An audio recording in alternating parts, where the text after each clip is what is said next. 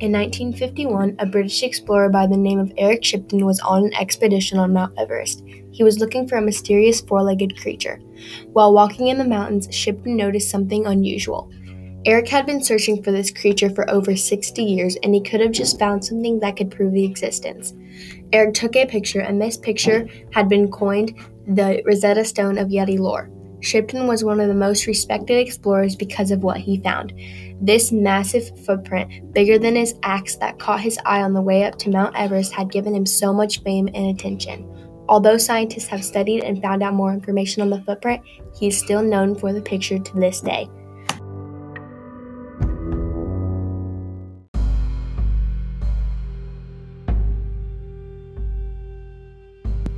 We're Lauren and Evan, and this is Lore from 204.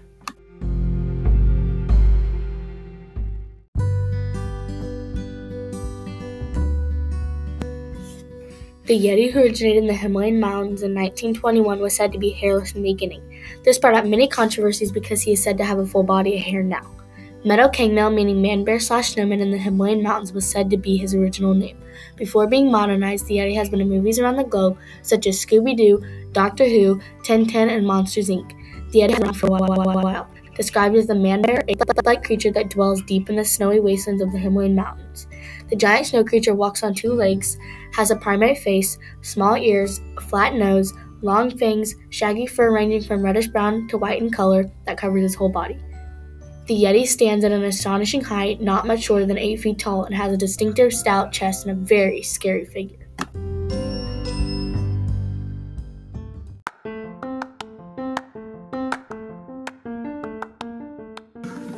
The Yeti does not have a very complex diet.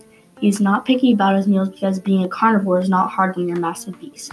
In case of emergency, the Yeti will eat plants, but it won't happen very often.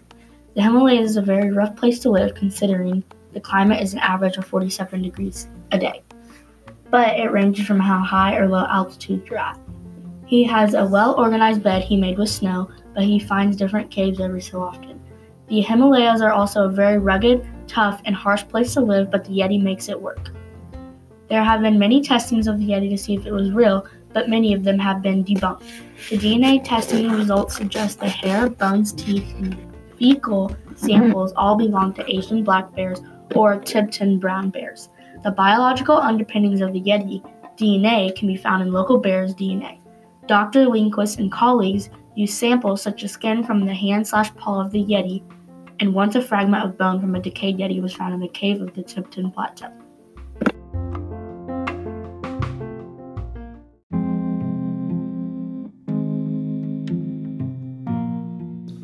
The modern times have changed the Yeti's look. The Yeti has been modernized into a cute creature, a smaller and animated version of itself. Some movies the Yeti has been featured in are Abominable, Smallfoot, Yoko, The Abominable Snow Rabbit, The Snow Creature, Rage of the Yeti, and To Catch a Yeti. Though there's also movies and books about the Yeti that are more realistic and teach and tell about survival and scary encounters. They are very dramatic. Some books about the modernized Yeti are The Thing About Yetis, Henry and the Yeti, No Yeti Yet, The Yeti Files, and Betty and the Yeti. There's also a ride at Disneyland called Expedition Everest that shows a realistic ride through mountains while seeing the Yeti in its natural habitat.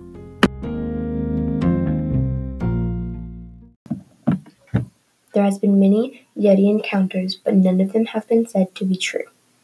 In the Himalayas in 1925, a photographer was hiking on an expedition when he saw an unusual figure only 300 yards away but it disappeared as he was adjusting his camera. In 2011, in Siberia, a man spotted hair and footprints on his trail, but no actual evidence of a creature. In 1951, on Mount Everest, a group of hikers came across huge footprints.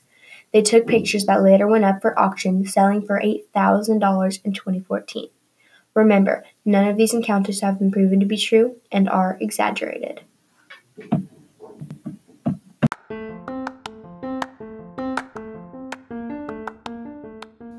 Time for some interesting facts. In 1921, the name was coined as the Abominable Snowman to describe the unsolved creature. Supposedly, the Yeti carries a big stone to protect himself. The Yeti became the big rage in 2001 because cryptozoologists said the Yeti might be out because of the cold weather. Opinions are very different about the Yeti. Some people are very strong believers, but some people don't believe at all.